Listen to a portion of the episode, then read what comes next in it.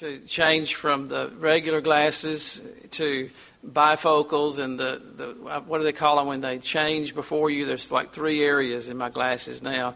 Um, I, I, I looked like I never got used to them, and the, the, doctor said once you get used to them, you can't do without them. But um, we have to see right and have the right focus, and God's Word gives us that right focus. And so we ask Him to, to teach us today. Look in Proverbs 16 in verse 1. The preparations of the heart in man and the answer of the tongue is from the Lord. And the ways of a man are clean in his own eyes, but the Lord weigheth the spirits. Commit thy works unto the Lord, and thy thoughts shall be established. The Lord hath made all things for himself, yea, even the wicked for the day of evil. Every one that is proud in heart is an abomination to the Lord. Though hand join in hand, he shall not be unpunished. By mercy and truth, iniquity is purged. By, by the fear of the Lord, men depart from evil. Chapter 16 marks the beginning of the second half of the book of Proverbs. And we see in these first chapters the, the present truths in contrast using the word but. We see in uh, example in, verse 2 all the ways of a man are clean in his own eyes, but. So we're going to see a lot of contrast in the second part. The latter chapters of this second section are, are comparisons. In chapter 16, uh, Solomon is comparing us or encouraging us to get the right focus in life. So look at things from a heavenly perspective, from, from God's viewpoint. Now, from where you see something is important. A different seating in this auditorium gives you a different perspective. If we were at the corner here and we saw an accident, according to where we were standing on either side, we might have a perception of what's going on. In a stadium, if you're at an athletic event, or at the symphony or whatever, every place where you'd see it gives you a different perspective, and you'd see things that you wouldn't from another perspective. In this life, we have only the, the perspective from within, from us. And we need more than that because there are other people. They're not just us. We're not the center of the universe. So we need to, to see from other people's perspective. That's hard to do, isn't it? And we have to have help in doing that. But ultimately, we need to see things from God's perspective. And He so graciously has given that to us in His Word.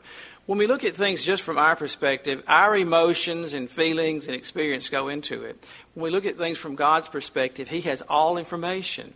He knows everything. He knows how it will end. And so that's why the wise person goes, goes to God's Word and finds out how God sees it. Because at the end of, of, all things, it doesn't matter how you feel about something or how I feel about something. Those are opinions. But God's Word is truth. In chapter 16, Solomon is encouraging us to get the right focus in life. If we don't see things right, we're, we're going to be in a lot of trouble our perspective of life causes us to react in certain ways. If we have the perspective that God is absolutely sovereign, for example, just that teaching of God's sovereignty, knowing that He is in control, that He's not acting after events, He's always previous, He's always in charge, He's always before we act in response to. And even when we have information, we try to plan ahead. We don't have all the knowledge that we need to have. We don't have all the perspective that we need to have. But God is sovereign, He's in control. And we have very pressing things in our nation this week in the Supreme Court on Tuesday. I understand there are going to be some hearings, some arguments about pressing things before this court of same sex marriage. It will ultimately lead, I think, to the court deciding in June. Well, we have uh, God's perspective on these things, and when we pray, we ask for God to do His will as He's revealed it to us in His Word. Once we know that God's in control, whatever the Supreme Court rules, whatever circumstances happen, we know that He will ultimately lead in the right way. He will over reign, over uh, uh, intervene uh, in the affairs of men to work His sovereign will, and we must keep that in perspective. Uh, he's in control at all times, and we can rest in His ways and uh, the circumstances that He allows in, in, our lives.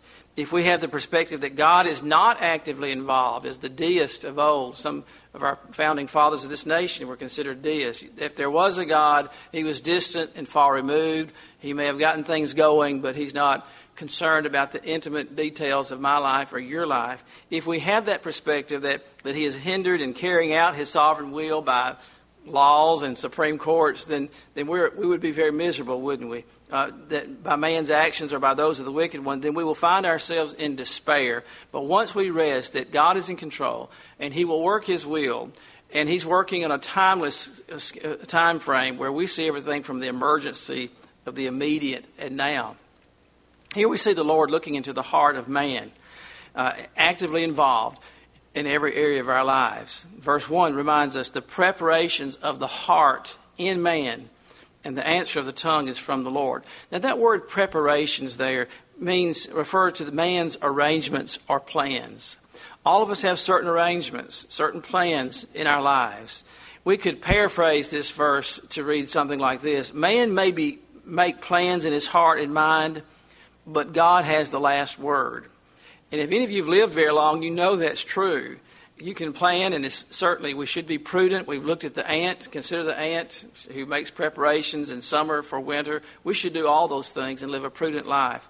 But at the end of it all, still the Lord has the final answer, doesn't He? No matter how careful we may plan or how prudent we may be. The book of Revelation makes it clear that the Creator God who spoke these worlds into existence will have the final say. He will destroy the earth that He created uh, Peter tells us that all things that can be seen at, at present will melt with fervent heat, and they will destroy the present order of things and bring and remake them, restore them. He will make a new heaven and a new earth and uh, reestablish righteousness and perfection as he originally intended for it to be. So, all of man's plans and all the rulers and the schemes of man and the governments that have come and gone since the, the, the fall of man in Genesis will become to naught. And kings and kingdoms will pass away, they rise and fall.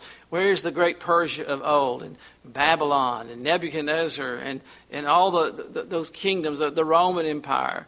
The, uh, the Greeks, all are but a memory. The Egyptian empire, and uh, even those that are seem so prominent today, will one day go by the wayside. King Jesus will reign. He will be enthroned and set up a new world order of which he will rule supremely. Now, that is our confidence. The scripture teaches that. Man has been highly favored of the Lord. Man has been placed to have dominion over this earth uh, man lost that uh, complete dominion that God intended for man to have. Now, the thing is, man thinks he's in control, but he's not, is he? The prince of the power of the air and his minions uh, lead, and God's sovereign will seem to lead sway here. But even then, must answer to the Lord. But but man foolishly thinks, puny man thinks that he is in control, and by treaties or by war or whatever, he can bring his own will to pass. We've been highly favored of the Lord. He's given us great intellect and uh, ability and capacity for learning and communication and teaching. And uh, to some degree, man has has utilized those abilities. But I would tell you, not never to the degree that God intended as he did in the original man. If we can consider uh, Adam's capacities to, to oversee a vast garden, several square miles, that was his job. And uh, to, just for example, to name the animals, the, the, the vast intellect and ability that Adam had. And remember, to Adam, God gave the, the, the, command to have dominion over the earth. Now, when God gives a command, He gives the wherewithal. He gives the energy and the ability. And so man lost the, the original abilities and powers to the degree he would have if he had not fallen. But even in our fallen condition, the Lord has allowed man to do amazing things. We think of the inventions in, in medicine and so forth. And so we see mirrored in all that, even in a fallen world, uh, with all the sin and problems, the reflection of the Creator and His gifts and His abilities that He's entrusted to us. And so we've been give, given dominion over the world that God created. But God had to intervene, did He not, and thwart man's plans. And uh, but when they go against His sovereign will, He had to keep Adam and Eve from the Garden of Eden and away from the, the tree of life. And uh, He had to thwart Satan's plans as well in Genesis 11, when mankind united together to and rebelled against the Lord's command to spread out and populate the earth after the flood, it was God's will for man to spread out. Uh, but but man consolidated their efforts and decided to build an insulated kingdom with God not in it. Sounds familiar, doesn't it? We want uh, to do what we want to, live what we want to, have our own laws to support whatever lifestyle we want to. We don't need God. We have computers. we don't need God. We have all of our resources, it seems. Or we don't believe there is a God, so we just elect Him out. And so that's what Babylon, I mean, uh, the Tower of Babel, uh, men was trying to insulate themselves from God. Well, the Lord intervened, didn't He? How, how successful was that? He scattered them. Mankind decided, though, to unite against the Lord and said, Let us build us a city and a tower whose top may reach into the heavens. And I remind you that this is not cavemen, as evolutionists would tell us. If they were attempting to build a skyscraper or whatever it was, they had the capacity to do it, didn't they? There are all kinds of marvels in the ancient world that, that archaeologists and architects and engineers have no clue, or only clues or ideas about how they built Stonehenge or the pyramids or whatever it is. And so I would submit to you that man did have great capacity and that man was created at his height. And we have devolved, not evolved, we've devolved this present day to where we are. Let us make us a name, lest we be scattered abroad uh, upon the face of the whole earth. Now, man is motivated by pride, unsaved man. Let us make us a name. We want to be known. That's the, uh, the pride of life. And the Lord came down to see the city and the tower, uh, Genesis 11:5 says, which the, the children of men builded. And the Lord said, Behold, the people is one, and they have one language. And this they begin to do. And now nothing will be restrained from them. In other words, if God had not restrained them, because even in their fallenness, man had great capacity and ability to do things. Nothing will restrain them which they have imagined to do. Our imaginations, the ability to discern and create and to figure out and problem solve, all that's a gift of the Creator and part of His command to have dominion, to subdue this, this earth. Go to, let us go down, and there confound their language. And we see that us there, mentioned of the, the, the Trinity of God. Let us go down and there confound their language, and that they may not understand one another's speech. So the Lord scattered them abroad from thence upon the face of all the earth, and they left off to build the city. Their plans were thwarted. The preparations are in the heart of man, the proverb says, but God has the last word. Let, us never forget that. Therefore is the name of it called Babel, because the Lord did there confound the language of all the earth, and from thence did the Lord scatter them abroad upon all the face of the earth. Now, God knows what man's plans are, and he will work his sovereign will in spite of man. We see it through history. We see that one great empire rises, or some ruthless leader or philosophy comes, and then God over, overrides through his allowing inventions to take place, or his uh, by natural uh, disasters, and uh, various ways that God has to thwart the ways of man when they are to bring destruction. Toward the end of the age, man will again join forces in the same way as they did at Babel under the Antichrist. There will be one thought, one religion, one world government. And uh, it seems uh, strange to us. They tried it in Genesis. Again, again, man will as well. And unite together, all in one common goal to thwart God and we know who's behind all that, don't we? It shouldn't surprise us as we see things fall into place and these things come to pass. But God will ultimately overthrow that. He will thwart man's schemes against him and will rule victorious by the strong arm of King Jesus. On a personal level, though, these are historical and future events that the Bible tells us about or prophesies. But on a personal level, the Bible warns us about making plans without planning on God to intervene. And may I submit to you as a child of God, we should live under the motto, if the Lord will. The old believers used to write the Latin letters DV. If you read any old books, especially the Puritan writers or other writers, DV, Deo volente, the Lord willing. And they get that from James, where the Lord says we should say, if the Lord will, we'll go to a certain city and live there a certain length of time and make money and do this. There's nothing wrong to plan and have a business strategy or a life strategy. we should do that. We have this one opportunity to live for the Lord and to leave an impression, not just an impression, but a legacy of godliness and trying to reach the lost and to serve the Lord in whatever capacity He's called us to do. And yet we say above, before it all and after it all, the Lord willing, if the Lord will.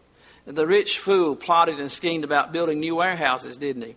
Uh, to store his goods. He had such a bumper crop, he assumed man, I've got this farming thing figured out. I have tweaked it. I have, I have thwarted the, you know, all the pests. He had a bumper crop, and he, he just assumed it's going to be this way year after year. I need to build me bigger barns and store this stuff up. I'll become a, a, a, a clearinghouse. I'll supply grain to, to other people. I'll have a conglomerate, not knowing. What does the scripture say? Thou fool. Not because he planned to build a barn, not because he was going to build a warehouse. There's nothing wrong with that. But his plans didn't include the Lord. He didn't stop to say, Now, Lord, if you take my life tonight, all of this is yours. The Bible calls him a fool, not because he planned or was a good businessman or had money. That's not why he was a fool. He was a fool because he left God out of his plans. He did not know that his soul would be ushered into the presence of the living God that very night in Luke 12 in verse 20 well, we ought to say as God's people, and not just say it, but to think it and know it and to plan, plan that way. If the Lord will, I'll do this. I, Lord, I have these desires. Show me your plan. And I want to be prudent and right and do it all to your honor and glory. But I don't want to leave the, the Lord out of my planning. Well, James uh, warns us about making plans without consulting the Lord. In James 4, there in verse 13, Go to now, ye that say, Today or tomorrow we shall go to a certain city and continue there a year and buy and sell and get gain, whereas ye know not what shall be on the morrow. Nothing wrong with getting gain, buying and selling, and having wealth. But he reminds them, you don't know what's going to happen tomorrow. That's your plan, but God is ultimately in control. What is your life? It is even a vapor. Well, how uncomplimentary to call your life a vapor uh, this morning on the mountain where I live, it was foggy. You could see down the valley the fog. And then as the sun rose, it, the, the, the vapor melted away. And then the clear trees and all, you could, you could see it. Well, that is our life. And it's very humbling to know that our life will be dried away, driven away just in a few, few moments compared to eternity. It is even a vapor that appeareth for a little time. Mighty, powerful, intelligent, wealthy man, God calls us here just for a little time, and then vanisheth away. Now, that would be sad if that was all there was to it, but we as believers know there's a life to come. But he tells us, you ought to say, if the Lord will, we shall live and do this or that, but now you rejoice in your boastings. All such boastings is evil. What is boasting? It's bragging on self. And there's nothing to brag about here, is there? If we're to brag, we're to give glory on our Savior. He has brought us to the kingdom for such a time as this. He's allowed us to live to this long. Our times are in His hands. He already knows the date that we're going to be called home. Why would we worry or fret over that? Let me ask you a question. Did you worry or fret about your birthday when you came into the world? You had nothing to do with it.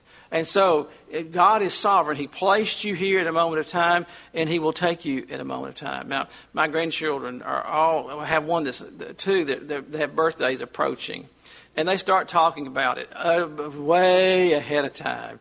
And one of them was with me yesterday, and, he was telling me what kind of what he wanted to do, and the, the the music he wanted played, and all kinds of things. I mean, he had thought the thing out he wanted some, some mountain banjo music, and he had all kinds of stuff. I guess in the background of the events of the day, it was kind of humorous as I was thinking about it. But one thing's for sure, he had been thinking about that birthday on May the whatever it is. I need to figure out, make sure I know what it is. But he'll he'll remind me, won't he?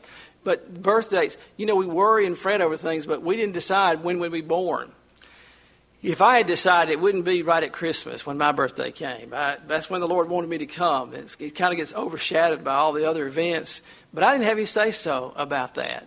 And so once we put it in perspective that God sovereignly places us here now and when He'll call us home, it takes all the fear and the dread out of it because the preparations are in the heart of man, but the Lord has the final say so on all of it. That's why when we pray, we're taught to pray how? Thy kingdom come, thy, what is the next phrase? thy will be done. Lord, I want your will to be done above all these other petitions that I'm requesting. And so we ought to love the Lord's will as much as we uh, love anything. We ought to love His. Our meat is, is to do the will of Him who sent me, as Jesus said. And so man's plans can be interrupted by God at any time. All of us could say amen right there, right? I mean, just when we least expected it, God said, no, this is what's going to happen. We need the Lord's blessing for anything to succeed, and He reminds us of that. In fact, we should pray, uh, and I tell, I remind all of our people in the prayer meetings that we hold here. Lord, if these plans or, or these prayers are not according to your will, will you correct them? Because we so desperately want your will to be done, and we only have such partial knowledge. If we're asking amiss, as James tells us, could be the possibility, we're to search our hearts, Lord. If we're asking amiss, you correct this prayer and answer it according to your own will. Uh, so that, that, that we don't want anything to be contrary to yours. Intervene and have your own way. You are the potter and we're the clay.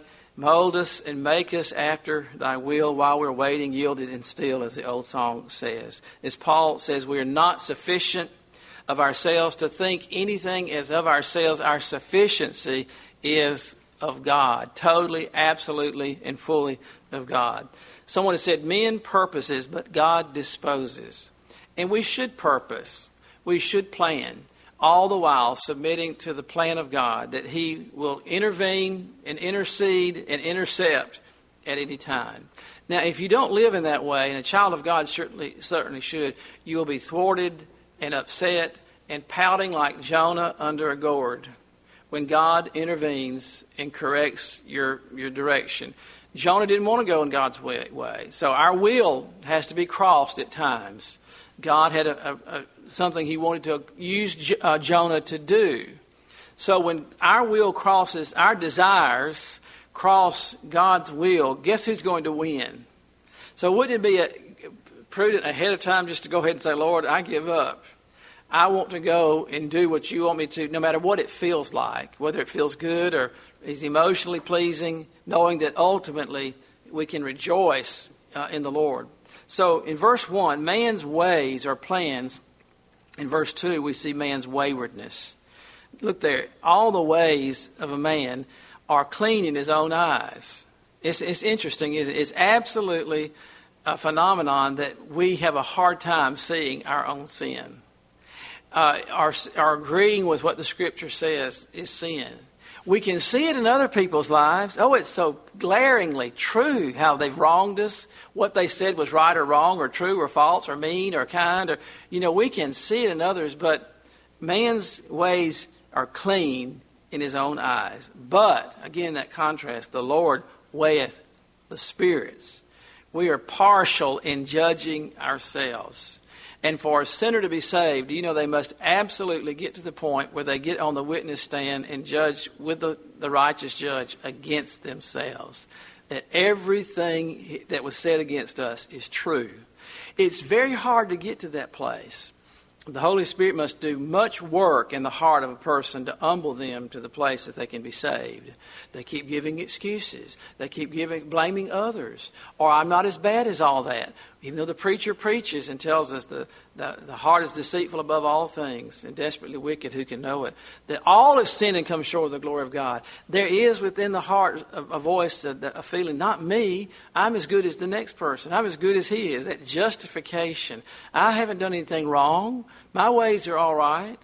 And so we're, we're partial in judging ourselves, and only the Lord can do a work to show us as we really are. We make excuses, as I've mentioned. We compare ourselves among ourselves. The first thing, when a sinner hears the, the truth that they're lost and d- despicable and wicked, they begin to find somebody else who's worse off. Well, you ought to see my brother or my neighbor. At least I don't do what that guy does. He's a deacon at the church. And they go on begin justifying and making excuses. When it comes to the heart, man naturally thinks that he's all right. Someone has said he has no holiness who thinks he is holy. Because a person truly has the holiness of the Lord or the imputed righteousness of the Lord has come to a place where they saw themselves absolutely bankrupt and without any good thing, and then the Lord could do a work there. Man is clean in his own eyes, but you know the only way that we can become clean is the cleansing of the blood of Jesus Christ, cling to the word that He's spoken to us. We can easily flatter ourselves into thinking that we're quite all right and that surely God must be uh, pleased with us.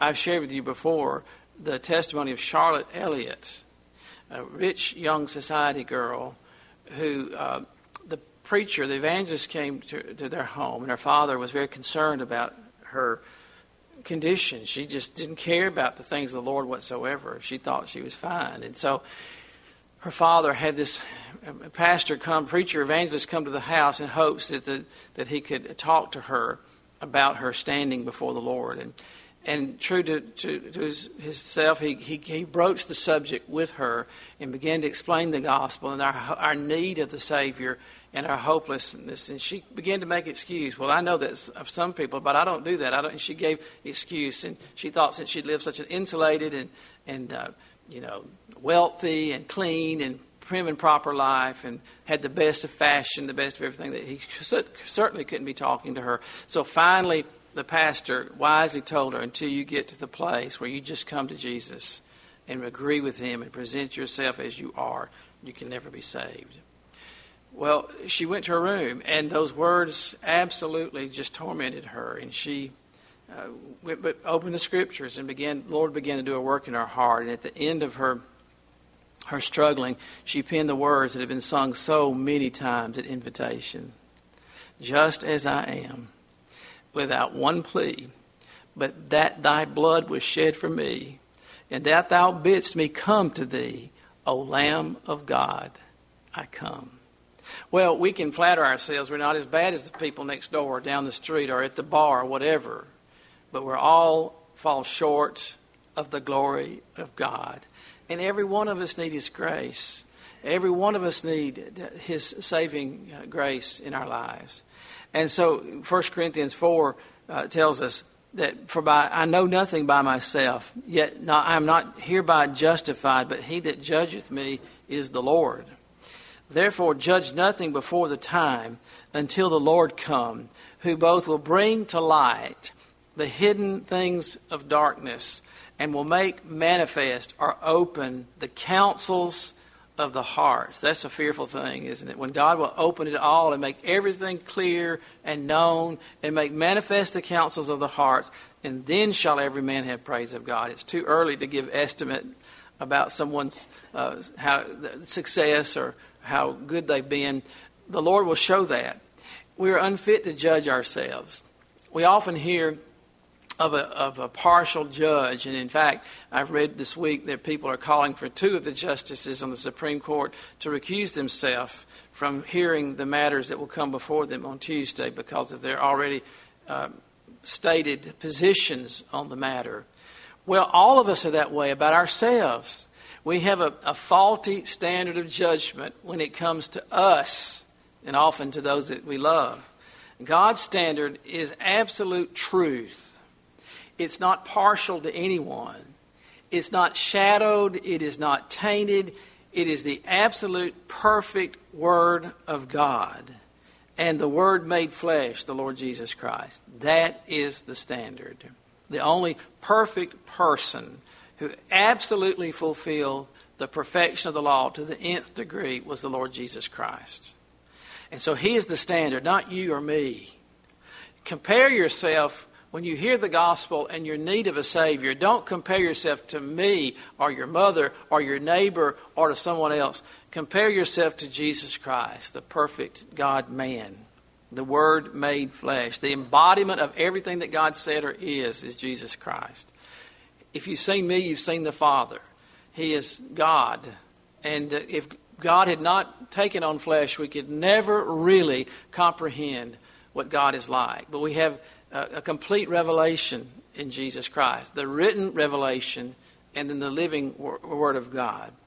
God's judgment is this it's always according to truth. Man's judgment is usually, uh, even the best of men, boils down to what he feels is right. And juries after cases will even tell you, even if they've been presented the absolute facts of a case, will sometimes confess that they went by what they felt was right. And, and if you've ever served in that capacity, you know how that is because we, even though all the facts are presented to us, we weren't there. We didn't see it.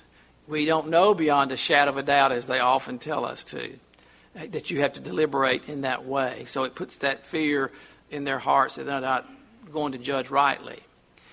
But God, when He makes a judgment, is not according to feeling, it's not according to prejudice, it is according to truth. And there's a way that seems right unto a man, but the end thereof are the ways of death. And so the Bible tells us he weigh in verse 2, the latter part of Proverbs 16, verse 2, he weighs the spirits in a just and unerring scale. When I was a little boy, my mother used to have this, I, I think it was for looks, but it was a scale. We always played for it. It was a brass scale. It had these two little shallow pans, and they hung by chains, and I think there was some plastic fruit in them, or I don't know, some kind of fruit.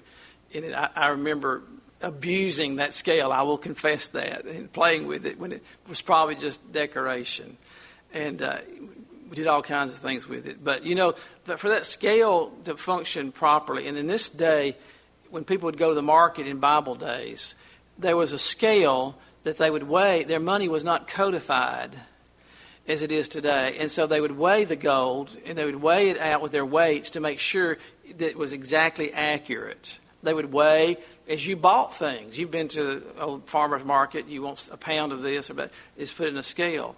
Well, these scales that were in the mind here are the weights are on one side, and the product that you say it is this weighs this much on this side, and the weights will tell whether it is or not.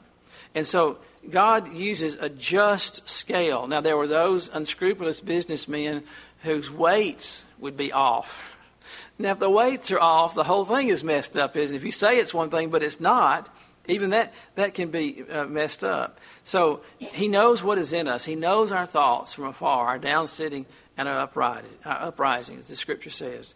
Just as he told the Babylonian king, uh, Thou art weighed in the balances and found wanting. That's true of all of us. When we, everything about Chris Lamb is put in the just scales of eternity of the righteous judge.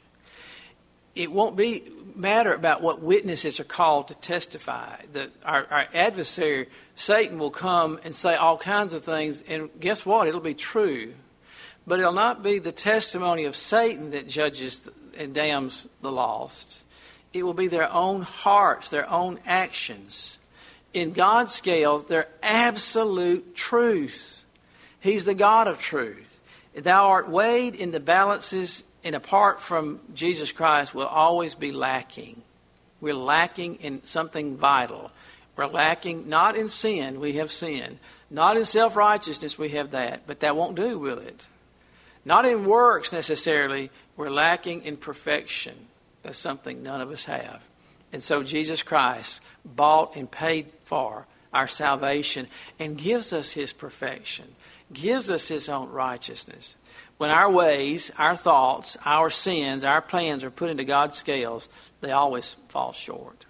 That's why we should do as verse 3 teaches. Look at what is very good advice. In light of that perfect scale and the problems there, commit thy works unto the Lord, and thy thoughts shall be established. Now, the word commit here is an important Hebrew word. It's an interesting one. Really, it means to roll over onto or wallow on. You get the picture of a dog wallowing out in the yard, scratching his back, or or just absolutely, you know, someone in a hammock. They're totally trusting that the weight of that hammock. Uh, we we roll the keeping of our souls over into the hands of the Almighty God. When it comes down to it, to be saved, we take God at His word, don't we? We turn from self and sin, and we say, Lord, I'm resting in you. And that the writer of Hebrews calls our salvation the rest, uh, the soul rest, the rest of the people of God. And so a person ceases from striving and from self, and they come to the Lord and rest in Him. Lord, I'm taking you at your word. I'm resting in you. We trust Him. We rest on Him like a baby in his mother's arms, wallowing there. I see these mothers We have got a bumper crop of babies. I went down to the nursery this morning, and they were just, it was just teeming like an ant bed. And some little babies in the mother's arms just, just, just lolling there, you know, oblivious to all that was going on. That's a picture of absolute peace and rest. And the little fellow may stir and flop over this way, not feeling it's going to fall. And then that thought didn't come to his mind. It's in the strong arms of a mother. That's the picture of us in the hands of the Lord. Our souls are in his hands. In fact, Jesus Christ said, No man can pluck it from his hands. Uh, we're safe there. What a place of safety. So we need to reestablish our thoughts and direct our plans. May, may we, as God's people, stay in the right path, on a steady course. If we listen to the talk show hosts and all the news media, and I'm not saying you should not be informed and know what's going on. I read the newspaper every day. Uh, and in the Birmingham News, it comes out three times a week. As often as it'll come out, I'll read it. There are other newspapers I read daily. I do try to check the news to know what's going on. But at the end of it all, there's so much that's just beyond us. It's just information. It, uh, there's so much uh, horrible circumstances. I'm not saying that we shouldn't know about them, but it just it goes beyond our ability to, to process. But we need to establish our thoughts. May we as His people we can allow that to influence our thinking. If the majority wakes up tomorrow and decides that something is right that the Bible says is wrong. That should not sway God's people's thinking. You see, we see the church in this day has followed the world instead of the world being influenced by the church in the message of the gospel. The church just adopts the world's philosophy and the influence, the salt and the light have been absolutely clouded, clouded and made ineffective. And so, uh, our place here is to be a shining light. Uh, the scripture, our Lord didn't say you should try to be light. He declares that we are light. We're all the only light this world is going to have is the witness of God's people. The only salt, the preserving factor of society, is God's people. And so, we need to be on a steady course. How do we stay on a steady course? By staying in His Word. That's why it's imperative that you personally have a daily study of God's Word. And then be under the regular teaching and preaching of God's Word, the whole counsel of God's Word. Not, not sidestepping something that's uncomfortable in the Scriptures, not just reading your favorite psalm, but Lord, teach me thy way, teach me thy Word.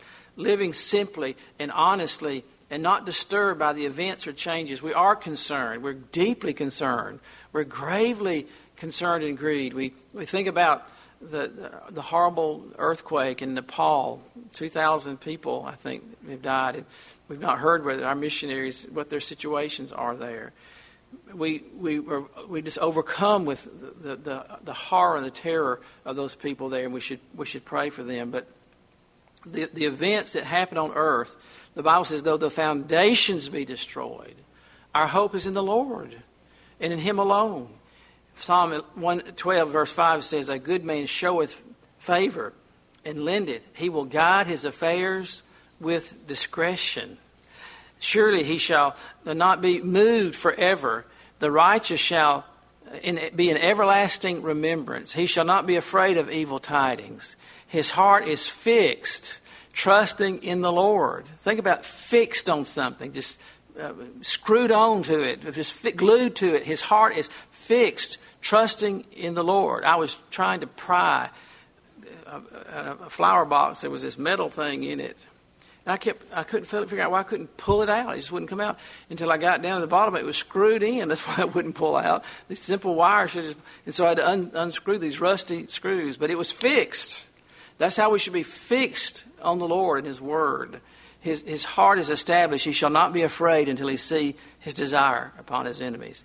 The only way for our thoughts to be established, the Bible tells us in verse 3, thy thoughts shall be established. That established like a firm foundation, is to roll our works over into the Lord's hands. The great concerns of our souls must be committed to the grace of God, with dependence upon a submission to His working all things according to His gracious will. First 2 Timothy 1, verse 12. What a precious verse. One that you can take to heart this morning. For the which cause I also suffer these things. Nevertheless, I am not ashamed, for I know whom I have believed, And once you know that, everything else finds its place, doesn't it? I know whom I've believed. You hear the assurance and the audacity of the Apostle Paul says, I know whom I believed and am persuaded. You couldn't convince him any other way that he is able to keep that which I've committed rolled over onto him. Against what? That day, the great day, when everything will be manifest. Our sins have already been judged at Calvary and paid for by Jesus Christ, paid in full. And he who knew no sin has become sin for us that we might be made the righteousness of God in him. And so we have a great confidence in the finished work of Jesus Christ. And that's what our soul is resting on this morning. Not in our feeling, not in man, but in the Lord. I'm persuaded that he's able to keep that which I've committed to him against that day, that great day that all will have to stand in one day. We commit all these concerns over to the providence of God. We're going to see this morning in the worship hour the providence of God in Joseph's life. How God intervened at times when it would seem, how could this be? When we, we commit all these concerns over to the providence of God and expect Him to bring to pass in us and for us His plans according to His good pleasure. Job learned this. Can you imagine the suffering of Job? And we often hold him up as the picture of someone who uh, suffers greatly. He says in Job 23, verse 10, But he knoweth the way that I take. Aren't you glad of that? He knows all things, he knows the end from the beginning. And because he knows the way that I take, when he had tried me, so that's, that's the second thing we can put in the equation. God knows, and he tries. He will perfect, He will test uh, our faith because He knows what our faith is like, but we don't. We might have a faulty faith. We might think we've arrived when we haven't. We might be depending on the arm of flesh, and God has to knock out that prop to show us, see, that that was a prop. You weren't trusting in me, you were trusting in your job, or your circumstances, or your, your personality. So you take those things away, then what do you have? You have God, that's what you had to start with. But you see, He has to test our faith, or we wouldn't see that. We might have a misguided faith. We must be we may be trusting in something we shouldn't. He knoweth the way that I take, and when He tried me, so that's a given. Guess what? All of us are going to be tried, but we're all in His hands, and He's a gracious, just heavenly Father.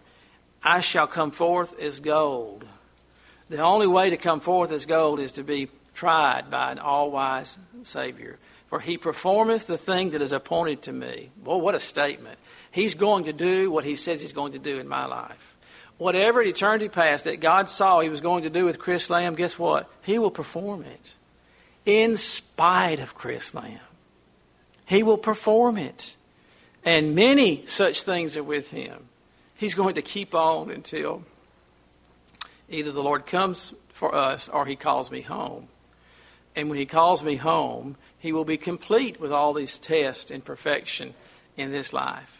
Our concern is to, to pass the test, not in our own strength, but as the scripture says here in Proverbs 16, commit your works unto the Lord, and thy thoughts shall be established. Matthew Henry says, we may, we may let us roll our burdens and concerns over to the Lord, the workings of our heart and mind, and by faith and dependence upon Him, we resign everything that concerns us over to Him, we may then be easy when we resolve that whatever pleases God shall please us. Our Lord prayed what? Not my will, but thy will be done. Carolina Sandell-Berg penned these words Every day the Lord Himself is near me with a special mercy for each hour. All my cares he fain would bear and cheer me, he whose name is Counselor and Power. The protection of his child and treasure is a charge that on himself he laid. As your days, your strength shall be in measure. This the pledge to me he made. May the Lord bless His word to our hearts today. Our gracious Heavenly Father, this is your word, and we take great confidence in it. We rest our case with you today. Lord, in this audience and in beyond this room, there are people with burdens and circumstances beyond their capacity to deal with. You've led them to this very hour, and I pray that you would perfect them and us, each of us, as we look to you and ask for your will to be done. May our Savior be praised and get all the glory, we pray in Jesus' name.